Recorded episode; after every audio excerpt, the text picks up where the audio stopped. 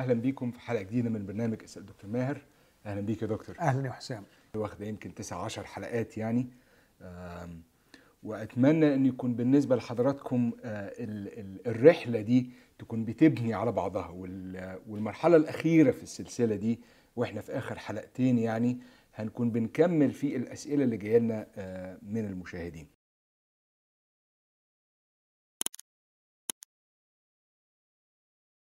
لنا على سليدو وحضرتك وسعت شوية مفهوم التربية عن إنه مجرد إن أنا آه، بعاقب.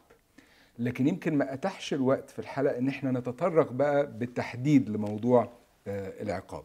يا. فأنا بصراحة عايز يعني آه، أستثمر الحلقة دي أتمنى في موضوع العقاب لأن موضوع كبير وجاية فيه أسئلة وهو بيعبر عن علامة استفهام كبيرة في كل البيوت.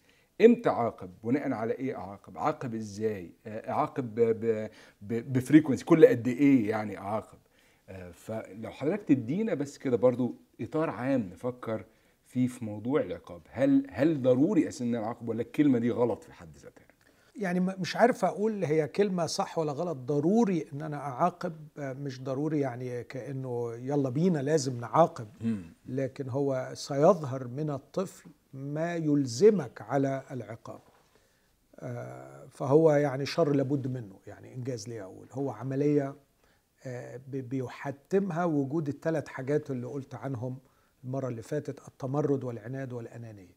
لن ترى طفلا على الأرض ما فيهوش الثلاث حاجات دول. تمرد عناد أنانية. آه وده يخليني أبدأ بإني أعرف ما هو العقاب. العقاب بنقول هو منبه منفر. آه نظهره عند حدوث السلوك غير المرغوب فيه مم. فأنا بظهر منبه معين. منفر آه، آه، للولد عند حدوث السلوك غير المرغوب فيه علشان أعمل ربط شرطي ما بين هذا السلوك وما بين هذا المنبه المنفر فلعله يكره هذا السلوك بسبب ارتباطه في ذهنه وفي ذاكرته وفي نفسيته آه، بالمنبه المنفر أو اللي هو العقاب. فواضح جدا إنه ما فيش داعي للعقاب لو ما فيش سلوك غير مرغوب فيه. لكن السؤال اللي هيجي وهل هتخلو حياة الطفل من سلوكيات غير مرغوب فيها؟ هذا غير موجود في عالمنا. قد يوجد في عالم مثالي آخر لكن في عالمنا ال- التمرد والعناد والأنانية وما يتبعهم من سلوكيات كثيرة غير مرغوب فيها تحتم علينا أن نفكر في قضية العقاب وبعدين ندخل في التفاصيل إزاي بقى.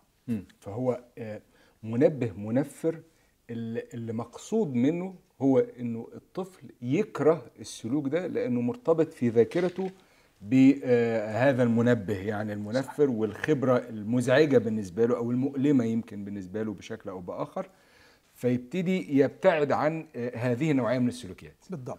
ومش الهدف بس إن هو يبطل يعمل كده دلوقتي وخلاص. لا طبعا. لا يعني ده في يعني كجزء من خطة التربية العامة والشاملة اللي إحنا قلنا عليها المرة اللي فاتت. أنا عندي أغراض روحية أنا عندي أغراض أخلاقية أغراض اجتماعية. أنا عايز الولد ده يكبر ويبقى نافع لنفسه ونافع لغيره. في إطار هذه التنشئة هذا هذا المشروع الكبير آه، بتطلع من الولد حاجات آه، للعملية التربية فبضطر أتدخل بشيء من العقاب لدعم المشروع الكبير يعني. أوكي. فأنا عندي المشروع الكبير ولكن لأن الطفل متمرد وعنيد وأناني ومتمركز حول ذاته دايما مش هيبقى متعاون مع عملية التربية دي. فبحسب كلام حضرتك العقاب هنا بقى بيجي وكأنه شر لابد منه. ده ظرف استثنائي مش هو ده ال- المفروض يبقى غالب على بالظبط. أولوياتي يعني بالظبط طيب أعاقب بناء على إيه يعني إمتى أعاقب عند ظهور السلوك غير المرغوب فيه مم. لكن لكي يؤدي هذا العقاب آه، يعني عايز أقول غرضه.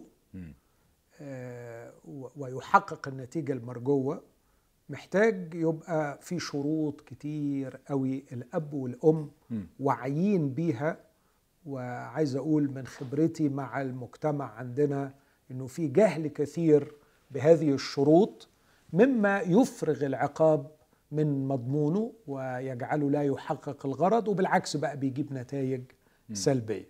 لكن من ناحية تانية طبعا لما بقول عقاب بس محتاج من البداية أنبه على إني لا أقصد العقاب البدني. لا أقصد العقاب البدني. والعقاب البدني له مساوئ كثيرة جدا ممكن نبقى نتكلم فيها. فمثلا من ضمن الشروط اللي بحب دايما أقولها آه، هم كتار شوية ناخد وقتنا يعني- ونذاكر الحاجات دي. يعني يعني مثلا بقول إنه آه، لا تعاقب دون وضع قانون أو قاعدة. حتى الكتاب المقدس نفسه يقول حيث ليس ناموس ليس تعدي. يعني لو ما اتفقناش على قاعدة معينة إذا كسرت هناك عقاب بأي حق أعاقب وأنا لم أضع قاعدة آه، كسرت. فلا بد من الأول أن يكون في اتفاق بيني وبين الولد فمش من أول مرة عمل الغلط بعاقب لكن لما بلاقي الغلط اللي هو في مجال التمرد أو العناد أو الأنانية بقول له. إنه ده مش صح وليه مش صح وعلى قد ما يستوعب سنه. إنه ده ما ينفعش طبعا الطفل اللي بيتكلم في سن سنتين اللي إحنا بنسميه لسه أنا بقول بالتعبير البسيط لسه ما طلعلوش عقل مم. في السن ده بيبقى كريزي آه، بيبقى مجنون بيجري بس اكتشف إن عنده قدرات عضلية وإنه يقدر ينطلق ويقدر يجري فالتعامل مع طفل سنتين غير مع خمسة غير مع ثمانيه غير مع 12 غير مع المراهق. لكن لابد من وضع القاعدة بوضوح شديد والطمأنينة إنها قد فهمت.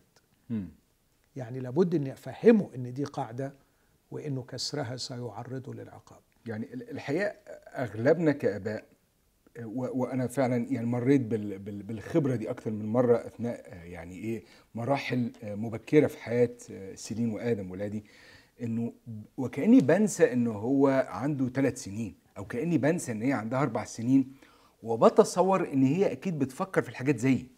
فهي من نفسها عارفة إن ده غلط.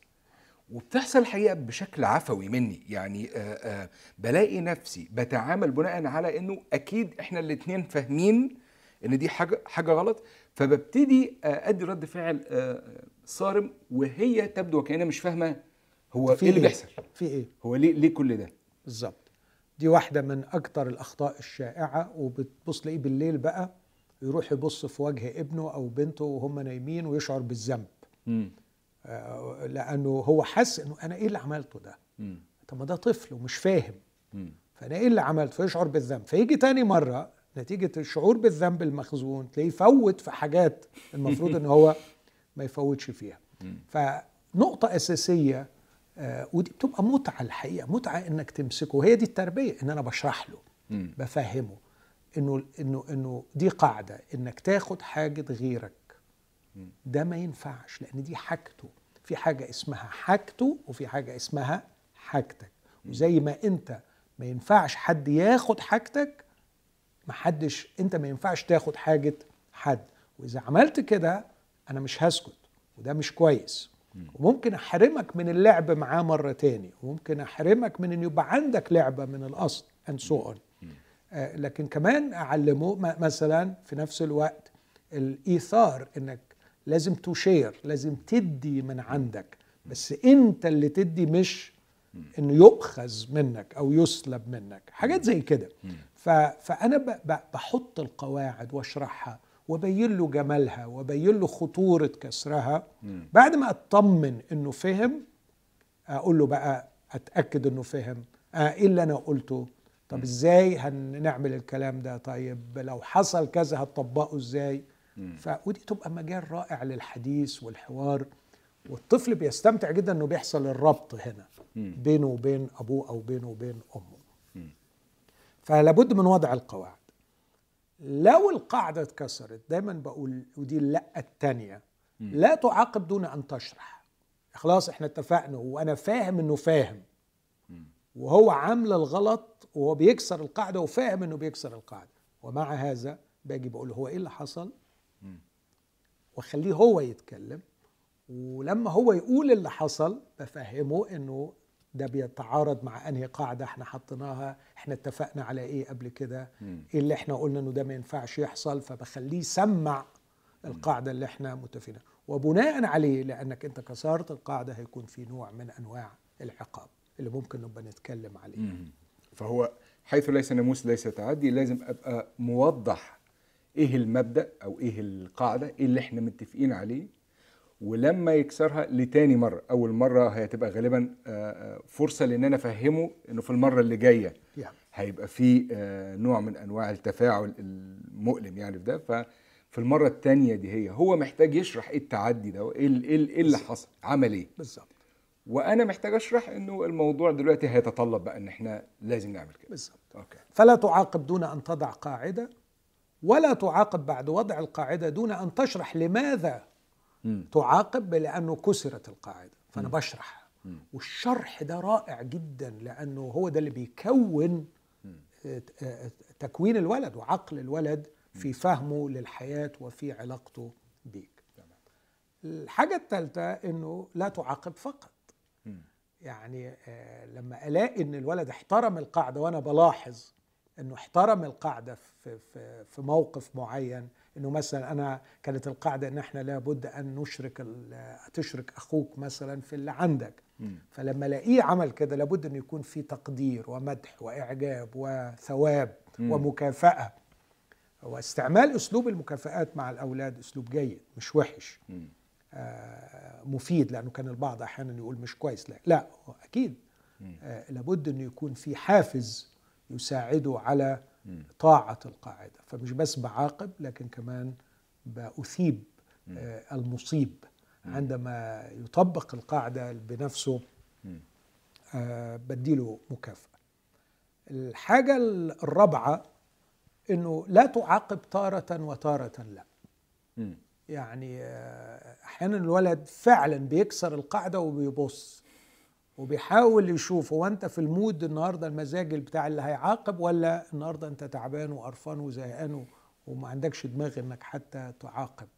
مم. والولاد بيقدروا مع الوقت يعرفوا إمتى يعملوا الغلط ومش هيتعاقب ويفلتوا وهيفلتوا. فما ما, ما, ما تحطش روحك في الموقف ده. إذا اتفقت إن القاعدة دي كسرها مكلف قد كده وفي عقاب لابد إنه ده يكون متكرر كل مرة. مش حسب المزاج. مش ده مش ده نوع من أنواع آه، إظهار الرحمة إن أنا آه، يعني آه، أعدي له شوية حاجات؟ لا دي فوضى. دي فوضى أوكي. آه لا. الرحمة دي قصة تانية. الرحمة دي هي الأساس. أنت كل معاملاتك معاه فائضة بالرحمة. مم. أنت لما بتحضن بتشبع احتياج. الرحمة هي تسديد احتياج. مم. دايما نقول كده. الرحمة هي أن تسد احتياج عند شخص عاجز ضعيف محتاج. فهو طفلك عاجز وضعيف ومحتاج.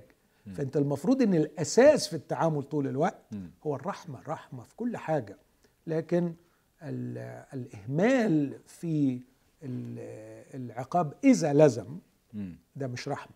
ده فوضى وهيعلم الولد هيبوظ اللي انت بتبنيه فيه. فلا تعاقب تارة وتارة لا. نمرة كام بقى اللي جاية دي؟ خمسة. لا تعاقب بالانفصال عن شريك حياتك. ودي نقطة في غاية الأهمية لابد أن يكون هناك اتفاق مبدئي واضح جدا إحنا إيه القواعد اللي لو اتكسرت هنعاقب عليها وإيه الطريقة اللي بنعاقب عليها آه، اللي بنعاقب بيها. ده لابد أن يكون في اتفاق يعني تام بين الشريكين وإلا هيبقى في مشكلة كبيرة. الولد هيحصل له نوع من التشتت هو إيه الصح وإيه الغلط. آه، بابا بيعاقب ماما ما بتعاقبش أو العكس. واحيانا كمان بجهل طبعا الأب آه، يشخط في الأم لو هتعاقب أو الأم يعني تزعق في الأب حرام ومش حرام. آه، طبعا أنا بتكلم على أشكال مهذبة وحضارية من العقاب يعني. مم. لكن لابد من الاتفاق بين الاثنين علشان ما يكونش فيه كونفيوجن لكن كمان علشان ما يكونش فيه استغلال من الولاد. مم. أحيانا الولاد بيبقى عندهم يعني آه، يعرفوا آه، إزاي يستغلوا بعض الأشياء لما يلاقوا في عدم اتفاق فمثلا يعمل الغلط في وجود الطرف اللي هو عارف إنه. آه، يفوت. هيفوت أو إنه ممكن يقلب الاثنين على بعض. العيال أحيانا بيبقوا أشرار بالقدر الكافي إنهم يفهموا دي ويعملوها يعني.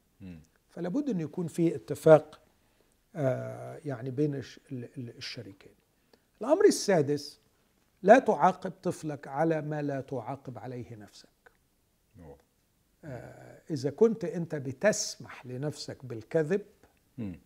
إذا كنت أنت تسمح لنفسك بالتدخين إذا كنت أنت تسمح لنفسك بالتهريج في الأكل آه، إذا كنت أنت تسمح لنفسك بعلو الصوت آه، بالتزعيق كيف تجرؤ أن تعاقب ابنك على ما تسمح به لنفسك. وأنا أعتقد إن ده أكبر أدب للآباء. إذا كان فعلا نفسه يطلع ابنه آه، ويربيه تربية وتنشئة صحيحة يفخر بيها ويفرح بيها وتعطي نفسه لذات زي ما كنا بنقول آه، أو زي ما الكتاب بيقول أعتقد إنك محتاج تشتغل على نفسك علشان تبقى قدوة لابنك. وده أجمل شيء تطلع بيه من مسألة التربية إن أنت كمان بتتطور وبتتهذب. فأنا فاقد لأهلية إن أنا أعاقب طول ما أنا مدان في نفس اللي هو بيعمله. بالظبط كده. بالظبط. وشفت بقى قصص عندي قصص. المبادئ دي بقولها على فكرة مش قريتها في كتاب. لكن دي استخلصتها من آه، رؤيتي لمواقف وأسر بالمئات. شفت ال- المعاناة دي. مم. الأمر بقى نمرة سبعة مثلا آه، لا تعاقب بسبب توترك. فأنت جاي النهارده من الشغل تعبان. آه، ومتضايق فالموقف اللي ما يستاهلش عقاب بتعاقب عليه. أو موقف بيستاهل عقاب لكن بت ب ب ممكن في مرات تفوته بس النهارده عشان أنت متوتر ومضغوط. بتعاقب. ده ما ينفعش. لا عقاب بسبب التوتر أو بسبب الضغوط. آه، شوف لك طريقة. ادخل اتكلم مع شريك حياتك ادخل صلي ادخل اعمل اي حاجة. اختبئ بعيد عن الأولاد. لو انت متوتر ومضغوط وما عندكش طاقة دلوقتي. بس ده أرجو ما يكونش عذر إن الواحد ينسحب وكل طول الوقت أنا مضغوط ومتوتر يعني. ولا هو الكلمتين دول هيبقوا عذر بالنسبة ل- لا ل- لا لينا يعني, يعني أرجو إنه إنه ده ما يكونش مش هروح أساسا. تنصل من مسؤولية أبواتي. أنا الم- المفروض إن يكون عاشق للأبوة يا حسام. عاشق للأبوة فعلا. يعني ده من من أجمل الأشياء. إن يكون عندك خروجة مع ابنك إن يكون عندك حوار مع ابنك إنك تكون بتدفق إنسانيتك في ابنك وأفكارك في ابنك وتشوف ابنك وهو بيكبر وهو بينجح. دي متعة متعة عظيمة أن تستثمر وأن تكون ابا. فالمفروض ما يكونش فيه هروب منها. لكن أفترض إنه في بعض الظروف الاستثنائية إنه الأب واصل لمرحلة معينة من الإنهاك. النفسي والجسدي اللي هيخليه في تعامله مع ابنه هيبقى مش مش أحسن حاجة. آه، آه، يعني فلا ينبغي أن تعاقب بسبب توتر سيب المهمة دي لشريك حياتك في الوقت ده. الأمر الثامن لا تعاقب إلا من منطلق الحب والحب فقط. بمعنى إنه اللي شفت حالات كتير إنه بيعاقب الولد آه، علشان يطلع غضبه من أمه. أو بيعاقب الولد لأنه الأم بتعاقب البنت لأنها شبه عمتها. آه، بتفكرني بعمتها وهي مش طايقة عمتها ولا مش طايقة حماتها ولا. فطبعا ياما شفنا ظلم ظلم للأطفال وقهر للأطفال وتعرض الأطفال لمصائب من الآباء بسبب الخلافات أو بسبب المشاعر المكتومة في قلب الأب أو قلب الأم من جهة أشياء الولد ملوش ذنب فيها مم. مجرد إنه الولد آه، يحمل ملامح أمه مثلا أو يحمل وهو مش على اتفاق مع الأم فيصب غضبه آه، فيه فده يعني عايز أقول جريمة مم. إنك تعاقب الولد لمجرد إنه آه، يعني شبه أمه ولا ولا عنده سمات من حد في العيلة أنت بترفضه أو بتكرهه. أمر آخر لا تؤجل العقاب. الطفل ما يقدرش يربط قوي بين المنبه المنفر والسلوك غير المرغوب فيه إذا كان الفاصل بينهم ثلاثة أيام مثلا ولا يومين ولا حتى أحيانا ساعتين. يعني كل ما صغر السن كل ما الاحتياج إنه يكون مرتبط بيه right away مباشرة. لأنه الولد بعد كده بي- بي- بيبقى يعني برضه حرام مرتبك لا هو أنا ليه بتعاقب دلوقتي؟ يقول عشان أنت الصبح عملت كذا. ومش فاكر مش. فاكر مم. مش فاكر طبعا فده شيء شوية خطر على نفسية الولد إنك تؤجل وبعدين تيجي تعاقب مم.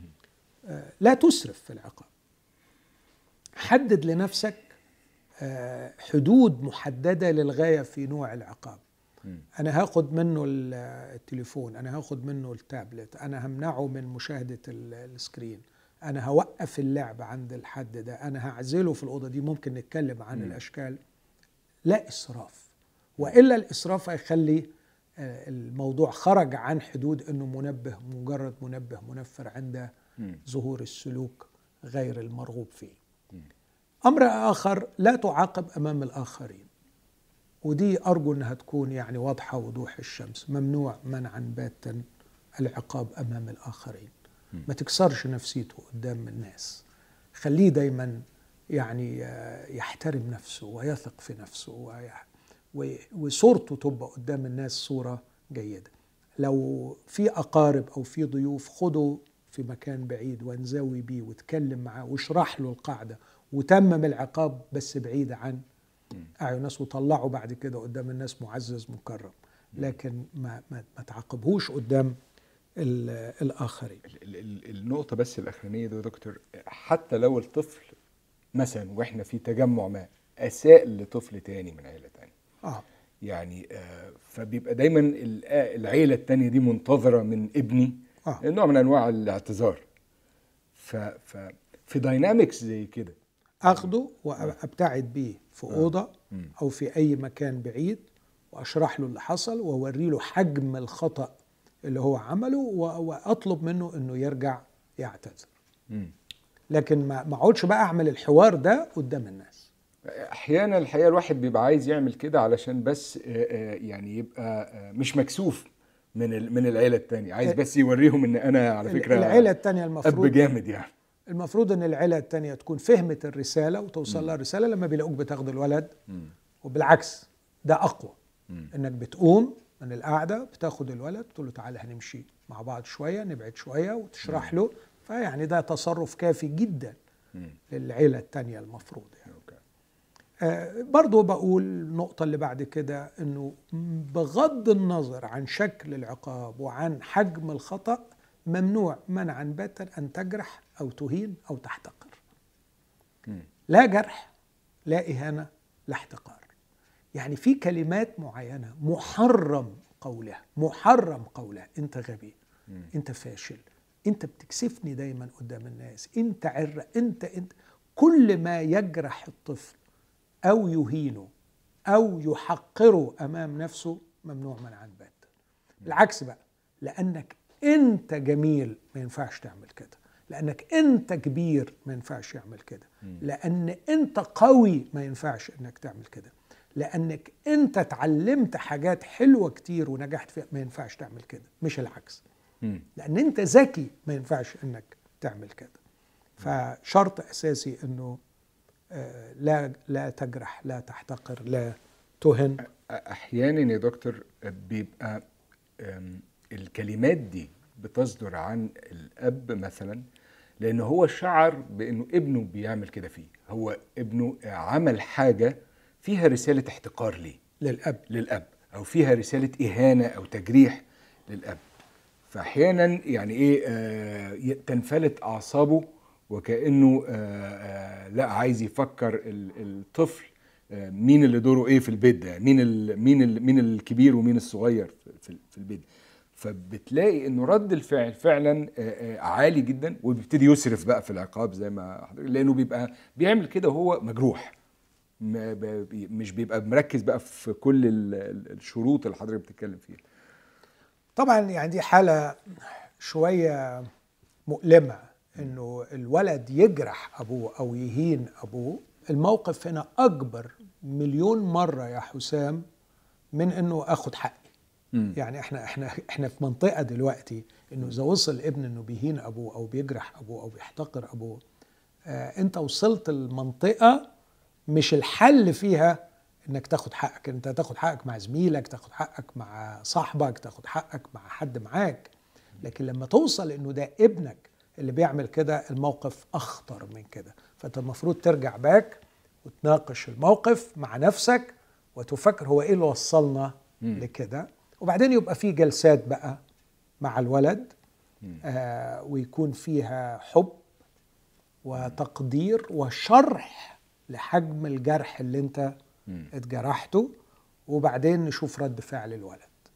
وبناء عليه تتوالى الأحداث. واعتقد إنه إذا وصلنا لكده أكيد هيلاقي إنه الولد ده شاف. مواقف من أبوه آه، تدعم هذا التصرف الغبي اللي هو تصرفه. آه، التصرف السيء ده. شاف مثلا نوع من الصراع بين الأب والأم. قلل من قيمة الأب في عينين الولد. مش عايز أدخل لحاجات أكتر.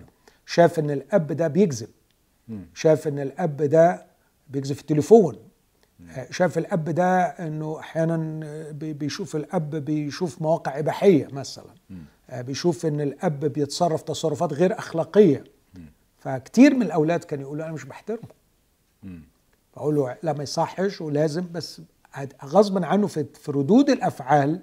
هيبان ده. فأنا عشان كده بقول إذا ظهر من الإبن آه، أي علامات عدم احترام أو احتقار لا الموقف هنا أكبر جدا من مسألة إن أنا أخد حقي من الولد. تاخد حقك من الولد إيه؟ ما أنت اللي عامل الولد ده. أنت اللي عامله على فكرة. فده هنا كده وصلنا لمرحلة طوارئ يعني. ده ده موضوع آه آه كبير آه, يعني. آه أنت لازم ترجع باك وتراجع بقى كل ال- ال- العيشة والتعاملات مع الولد ده وإيه اللي وصل الولد ده لهذه الحالة؟ وتبدأ تناقشها معاه بهدوء علشان يعني تصلح ما ما فات مش مجرد إنك تاخد حقك. آسف لو قطعت لا لا آخر حاجة لا تعاقب بدنيا. العقاب البدني يعني ليه أضرار كتير جدا وحاليا بيجرم في كثير من بلدان العالم. آه لكن للأسف الشديد في مصر يعني مش عارف أقول إيه مكسوف أقول إنه لم يزل الشبشب هو شعار التربية في مصر يا أو رمي الحاجات أو يعني طبعا ده, ده شيء آه، مؤلم للغاية. يعني ما زلت أنكسر شخصيا أشعر بألم كبير لما تجيلي شابة وتقول لي يعني ال- الألم اللي خدته من مدة قد إيه لسه معلم في مم. نفسيتي لغاية دلوقتي ولا الولد اللي يقول أنا اتربطت في السرير ولا أنا ضربت بالحزام ولا أنا يعني هذه القصص المؤلمة ينبغي أن تتضاءل وتختفي تماما. آه، على الأقل من أي أب مسيحي حقيقي لا يليق به أن يستعمل العقاب البدني، العقاب البدني علميا مرفوض قانونيا في بلاد كثيرة مجرم. المفروض إن إحنا اخلاقيا وروحيا نكون تطورنا وتقدمنا بعيدا عن استعمال أو اللجوء للعقاب البدني يعني أعتقد لسنوات طويلة كان موضوع العقاب البدني آه، بيتم يعني إيه وضع ضوابط ليه لكن حضرتك بتتكلم على إنه آه، آه، في. آه، ما ينفعش إن إحنا نتجاهلها أو نتجنبها يعني بالضبط. يعني طبعا أكيد في استثناءات حصلت من بعض الأباء. آه، أنا زمان مثلا من 25 سنة آه، كنت بشوف إنه it's okay عقاب بدني محدود ضئيل ليه شروط برضه تانية كتير قوي كنت بقراها وده كان كلام مكتوب في كتب. لكن حاليا أميل فعلا إلى تحريم وتجريم العقاب البدني تماما لما بيثبت من دراسات آه، متجددة عن المساوئ بتاعة استعماله. فخليني أقول لك بعض ال- المساوئ لل- للعقاب البدني. يعني آه، واحدة من الدراسات قالت إنه بيعمل نوع من العدوانية عند الأطفال. آه، اللي بي- بيستقبل إزاي الولد؟ بيستقبل إن أنا عملت حاجة غلط. يعني إيه حاجة غلط؟ يعني حاجة ما ترضيش بابا وماما. فكانت النتيجة إن أنا اتضربت. فاللي بيرتبط في ذهن الولد إنه لما تشوف أي حاجة ما ترضيكش الحل هو إنك أو تواجهها بإنك تضرب. تضرب. فلما نروح الحضانة. وبعدين أي عيل يتصرف تصرف ما بيرضهوش هو اتبرمج على إنه لما يبقى في تصرف غير مرضي أنت تضرب. فالولد بيتحول إلى عدواني. تبقى مشكلة كبيرة. الحاجة التانية إنه بيبقى فيها إهانة شوية فبيفقد الولد الثقة في نفسه. بيبقى شاعر كأنه حيوان كأنه أنا مش مش إنسان. يمكن التعامل معي والحديث معي وتوجيه رسائل أفهمها وأرد وأناقش. أنا بتضرب. فبتحتقر نفسه في عيني. و- ودي لو حصلت أنا عايز أقول للآباء ولا يكفيك مال مش عارف إيه علشان تسترجعها تاني. يعني ممكن تتعب قوي قوي قوي وما تعرفش ترجع الاحترام لنفسه اللي أنت أفقدته له بالتلطيش اللي أنت آه لطشته. لكن كمان بيفقد الثقة في أهله. ما بيقدرش يصدق كلمات الحب والتقدير اللي انت بتقولها بعد كده وبياخدها من قبيل الرشوة. لأنه بيحس إن أنت لما أنت ضربته أنت أنت أنت بتحتقره. لما ضربته أنت ضده. وما دام أنت ضده وعنيف ضده وأهنته وضربته بعد كده لما تبات تقول له أنا بحبك وبعمل كده لمصلحتك ما بيصدقهاش. طب بيستقبل الحب إزاي؟ بيستقبل الحب على إنه تعويض عن الضرب اللي حصل. فحتى الحب بيساء فهمه بسبب العقاب ال- البدني. آه، الولد لما بيتضرب وشعر إنه ضعيف وما يقدرش يواجه الأب الضخم ده ولا الأم الضخمة دي آه، بيبقى جواه آه، قهر و- وتوتر وضغط نفسي. بل لابد إنه يطلع فيه سلوكيات خاطئة. إنه ممكن تبص تلاقيه تهته ممكن تلاقيه يقرض ضوافره ممكن تبص تلاقيه يقطع حاجة يعني يعبر عن غضبه بأشكال مختلفة. لكن ممكن كمان تؤدي بيه لأنواع مختلفة من الانتقام. إنه ينتقم من الأسرة دي اللي بتعمل معاه كده. فمثلا في في في مرحلة الابتدائي إيه أكتر حاجة توجع بابا وماما؟ إن أنا ما أجيبش درجات كويسة. طب أنا أنا هعمل كده بص تلاقيه مهمل دراسيا سبكونشسلي ليس على المستوى الوعي. الواعي لأنه شاف حجم الألم والغيظ والغضب اللي بينتابهم. لما آه بيجيب درجات وحشة فأنا هعملها. فيبقى حتى إهماله الدراسي آه عايز أقول إهمال آه مقصود لكن طبعا على مستوى العقل غير الواعي وممكن أحيانا يكون انتقام أخلاقي أو اجتماعي يجي قدام الناس ويعمل التصرفات اللي تحرجهم. كنوع من الانتقام منهم. آه وفي أحيانا انتقام روحي. في أولاد بيبعدوا عن ربنا عشان عارفين إن الموضوع ده هيوجع الأهل. لو الأهل مثلا بيحبوا الكنيسة وبيحبوا التدين فممكن الولد آه، ينتقم منهم بالابتعاد علشان يوجعهم. طالما إن دي أكتر حاجة هتوجعكم. تعلم المراوغة والكذب. ما أنا بتضرب فأفضل حاجة عشان أنجي نفسي. مم. أتعلم كيف أراوغ وكيف أكذب وكيف أهرب من العقاب ومساوئ أخرى كده طبعا هناك أخطار جسمانية فعلا على الأولاد مم. يعني أ- أتذكر آه، واحد مرة وراني راسه مفتوحة وهو شاب كبير وقال لي وأنا عمري خمس سنين ماما مسكت راسي وخبطتها في الترابيزة ومش قادر يسامحها ومش قادر يغفرها لها وسببت مع إنه الأم اعتذرت بعد كده. لكن خلاص اتحفرت حاجة في نفسية الطفل. فهناك أضرار نفسية وجسمانية يتسبب فيها العقاب البدني. وده اللي بالذات كمان يتعلق بالإسراف في الع- في العقاب البدني تجاوز الحدود يعني ب- ب- طبعاً. بزيادة. لكن هل تتخيل يا دكتور آه، يعني أتخيل إن ده برضه ممكن يكون سؤال عن الناس يعني. ال- ال- ال- العصر اللي إحنا عايشين فيه يجعل فكرة استخدام العصا من الأساس صعبة. آه، لسبب إنه أساسا حجم العلاقات اللي بين الأب وأبنائه محدود. يعني أتخيل مثلا من مئات السنين ولا حتى من عشرات السنين في القرى في المجتمعات الأصغر والأقل يعني تمدن آه، الأب مع أولاده تقريبا طول الوقت أغلب الوقت. فهتبقى خبرة ال- العقاب حتى البدني في ساعتها جاية ضمن آه، آه، منظومة واسعة قوي من العلاقات والديناميكيات وال- النهارده يمكن الوقت اللي بيقضيه الأب مع ابنه أقل كتير آه، لمجرد إنه الولد مثلا بيروح المدرسة في أزمنة أخرى ما كانش هو ده الحال. فنص اليوم الحقيقة الطفل مش موجود فالأب بيجتهد إنه يا دوبك يقعد معاه كام ساعة في اليوم. فلما يبقى في الكام ساعة خبرة عقاب بدني متهيألي بت- بت- بتؤدي للمساوئ دي بشكل آه، مختلف يمكن عن أزمنة تانية. هل في الأزمنة التانية كان بيبقى أبسط للطفل آه، استقبال رسالة العقاب البدني؟ يعني هل ده آه، نقلة ثقافية مناسبة للوضع الجديد اللي إحنا عايشين فيه؟ يعني أنا ما ما أقدرش أبرر العقاب البدني. مش قادر أبرره. لكن ال- يعني ال- اللي أقدر أقوله إنه آه، البعض كان بيبرره ببعض الآيات الكتابية. في في آيات مش كتابية مفبركة أو مخت... أدب ابنك بعصا من حديد.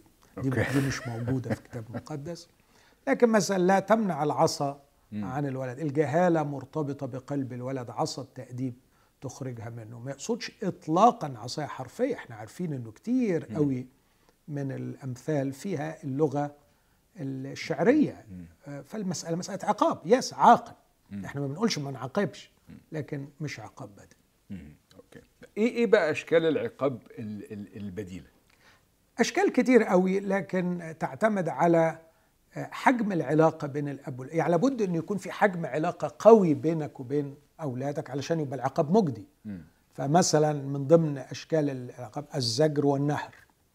بابا غضبان بابا بيشخط بابا بيقول بحزم إنه ده غلط بطريقة فيها حسم وحزم وزجر ونهر.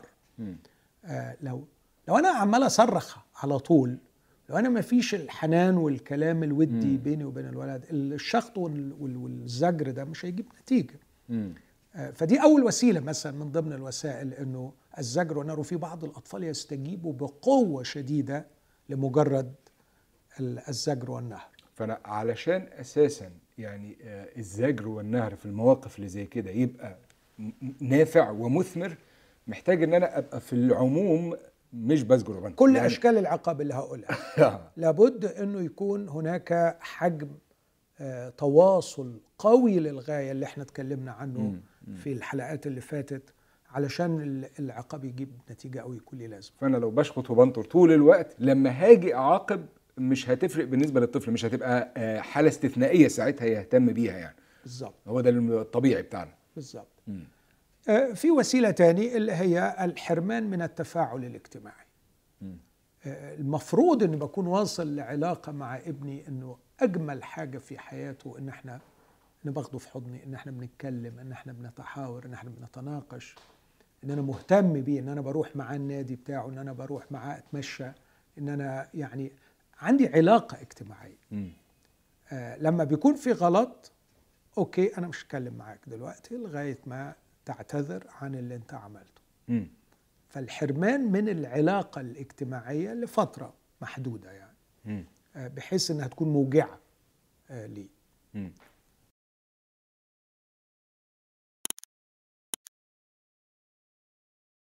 قربي منه Yeah. فابتعادي عنه قليلا ده هيبقى موجع بالنسبة له بالظبط لو أنا مبعد على طول آه. العقاب ده ملوش لازمة. ملوش معنى أساسا يعني. آه مم. بالظبط لكن في أطفال بيوصلوا للمرحلة إنه لو بابا مش هيتكلم معايا ده الجحيم بالنسبة له مم. بيحس لا بعد ده إلا ده. أنا عايز بابا وعايز بابا يكون بيحبني وبيتكلم معايا. okay.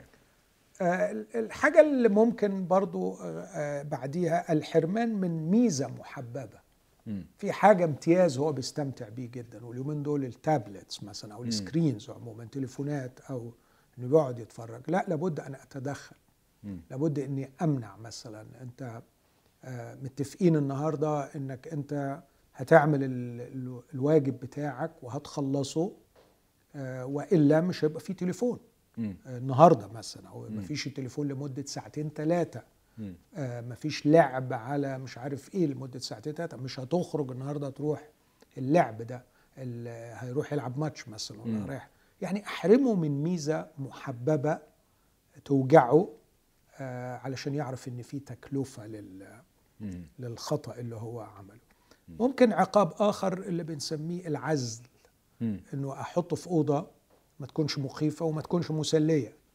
واقفل الباب واقول له انت هتقعد في الأوضة دي مش هتخرج مم. وكل ما ما يسمعش الكلام ويفتح الباب ويخرج بروح مرجعه تاني وأقول له هنبدأ من أول وجديد مم. فأنا بقول لك هتقعد في الأوضة 10 دقائق مثلا مم. آه، فأنا هنعد مش ثلاث أربع ساعات يعني آه لا طبعا آه، يعني زمان كان في قاعدة يقول لك أكتر من سن الولد دقيقتين أوكي آه، يعني آه، بحيث ما يكونش المكان مخيف ولا يكون مكان مسلي.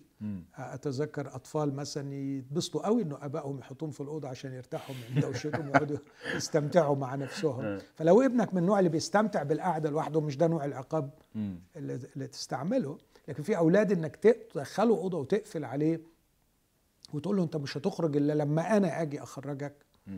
دي قاسية على على الولد لو الولد أكبر شوية آه، بستعمل معاه أسلوبين تانيين ممكن للعقاب واحد منهم إنه بدفعه تكلفة الغلط ده. إن. في تكلفة للغلط ده تكلفة مادية أو من وقته.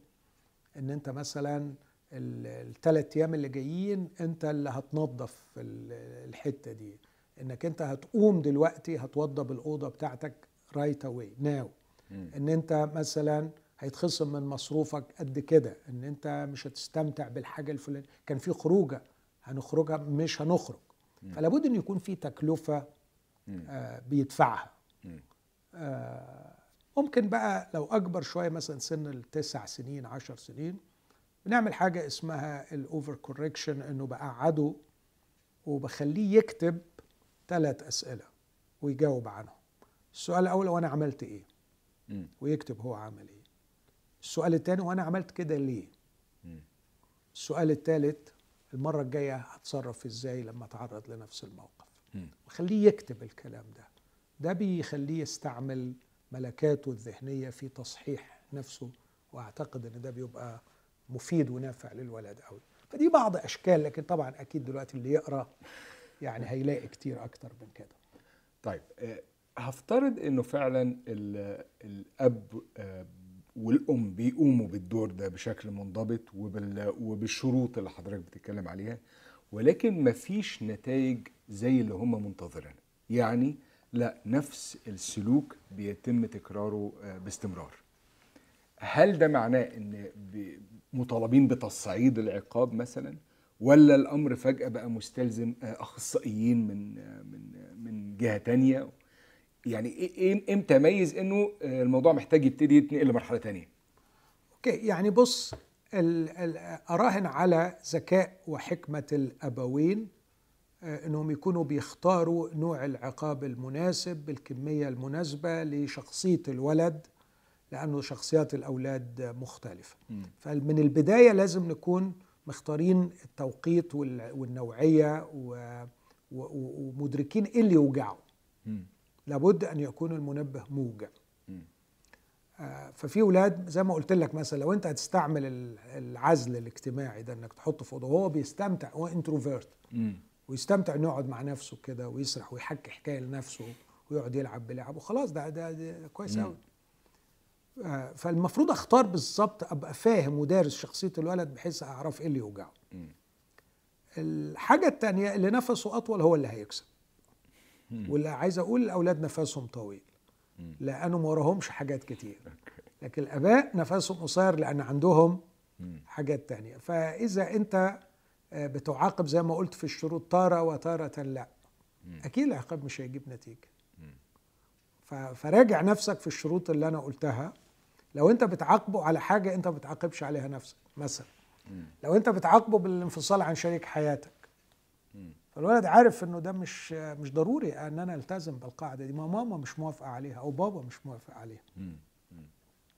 فلا بد إنك تراجع نفسك في النقط دي وفي الآخر أقول يعني راجع نفسك من جهة الشروط.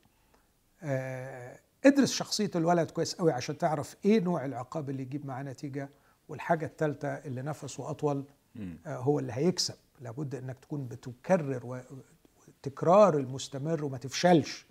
لأنك عملت العقاب ده سنة مش معناها إنه خلاص. مم. لا لازم تفضل باستمرار آه بتواصل. بعض بقى الانحرافات اللي بتبان في سن متقدم آه مفيش مانع ابدا نلجأ لمتخصصين آه علشان يساعدونا. يعني مثلا في مرض بنسميه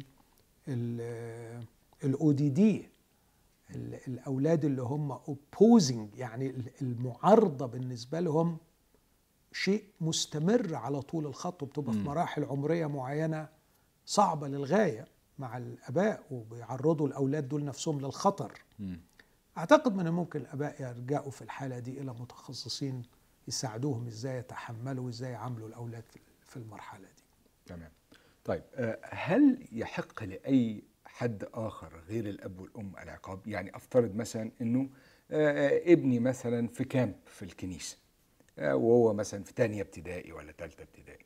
هل يحق للخدام إن هم لما يشوفوا سلوك مثلا معين في ابني إن هم يعاقبوه؟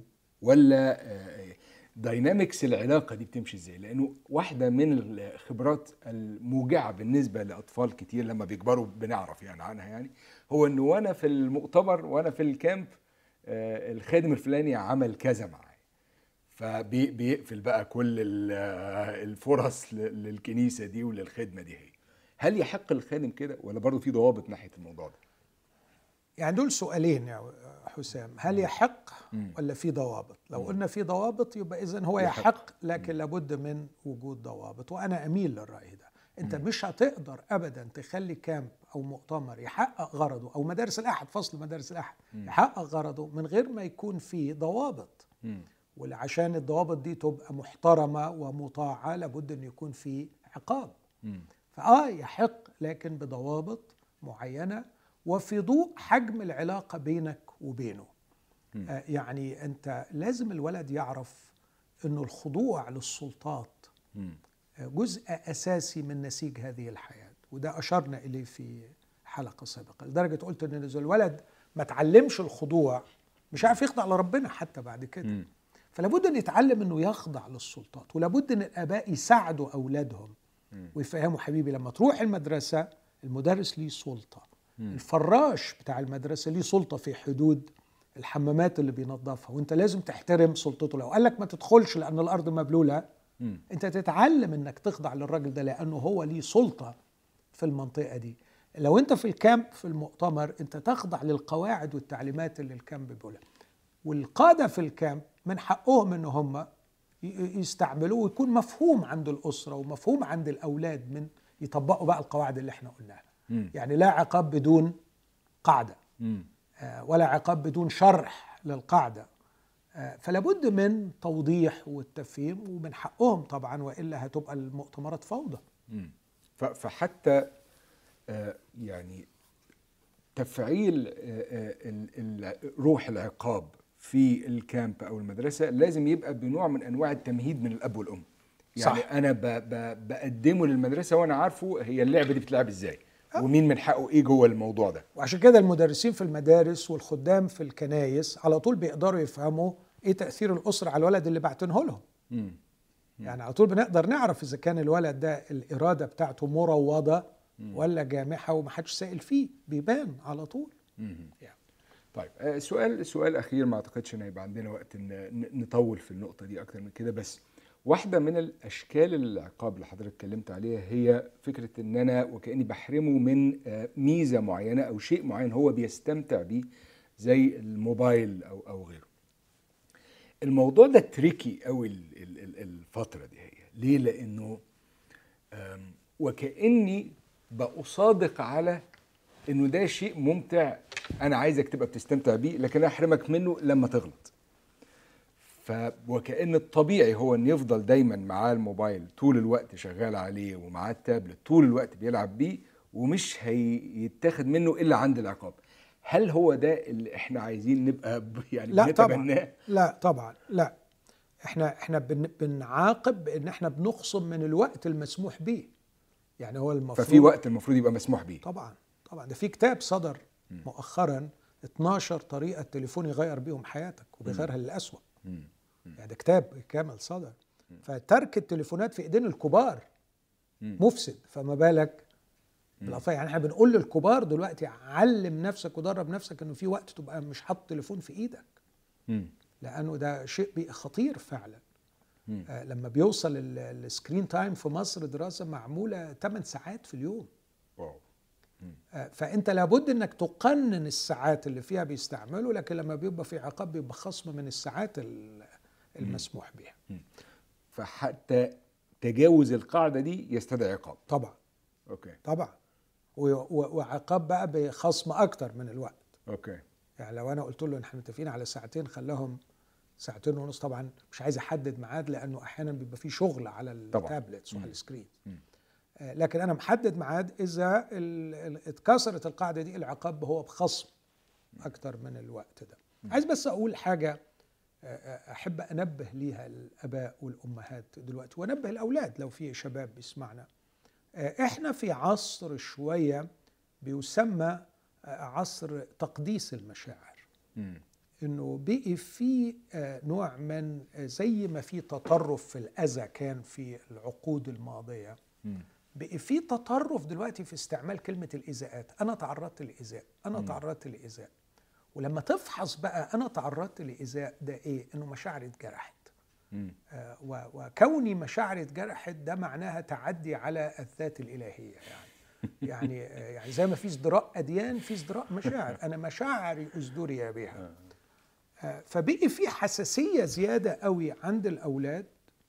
آه، وأحيانا ناس كتير يجوا لي أنا تعرضت لايذاء وتعرضت للايذاء دي هي مبرر كل المآسي اللي هو بيعاني وهو ممكن يبقى personality disorder يعني هو عنده اضطراب في شخصيته.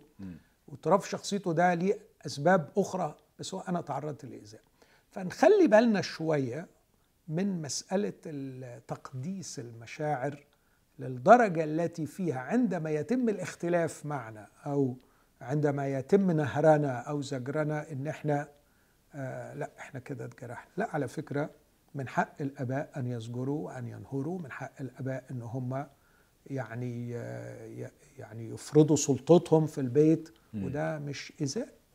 وبالعكس هو من حق الولاد إن أبائهم يبقوا بيعملوا كده يعني بحسب اللي حضرتك كنت بتقوله في في الحلقة اللي فاتت كمان بالظبط. لأنه أنت محتاج للسلطة. أنت على فكرة لا يمكن إنك هتكون إنسان ناجح في حياتك في أي مجال لا في كورة ولا في لعب ولا في شغلانة ولا في مدرسة إذا لم تتعلم ترويض رغبتك بإرادتك وإذا لم تتعلم الخضوع لسلطة أكبر منك. امسك أي إنسان ناجح بما فيهم يسوع المسيح.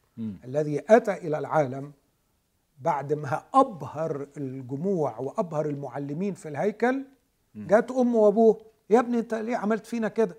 وده قاعد مع الشيوخ ومع المعلمين بتوع أبوه وأمه. بيبهرهم. بس يقول لك الكتاب نزل معهما وكان خاضعا لهما. فشوف جمال يسوع يعرف الحدود. أنا في الهيكل أعلم مم. لكن في البيت أخضع خاضع. لأنه دول بابا وماما أخضع لهم. فالطفل محتاج للخضوع. وعلى الشباب إنه يبقى فاهم إنه وضع حدود للسلطة آه، يعني ده نافع ليهم. وفي دراسة اتعملت مرة على بعض الأطفال اللي شالوا لهم سور المدرسة فبطلوا يجروا وينطلقوا ولقوهم بيتجمعوا في منتصف الفناء بتاع المدرسة. لما شالوا السور الولاد بعدوا عن المنطقة اللي فيها السور. بالظبط. لأنه الحرية ثقيلة فمحتاجة يعني آه، بتحس إنك بلا حدود آه. فبتحتاج إلى آه، يعني شيء من الإطار اللي يحميك من هذا التطرف يعني.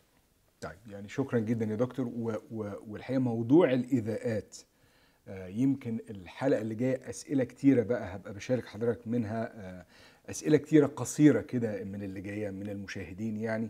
أغلبها متعلق بموضوع الإيذاءات ورد فعلنا المنتظر نحو عائلات المفترض إن إحنا تعرضنا لإيذاءات على إيديهم يعني. شكرا لمتابعتكم الحلقة دي. الحلقة الجاية يمكن هتكون آخر حلقة لينا في سلسلة آه، آه، أزمة الأبوة. كملوا متابعة وأتمنى لو كمان ترجعوا للحلقات السابقة آه، هتبقى بالنسبة لنا بتعني كثير الأسئلة لما نكون راجعنا المبادئ الكثيرة اللي الدكتور ماهر كان بيشاركنا بيها. شكرا يا دكتور. شكرا لحضراتكم ونتقابل في حلقة جديدة من برنامج اسال دكتور ماهر.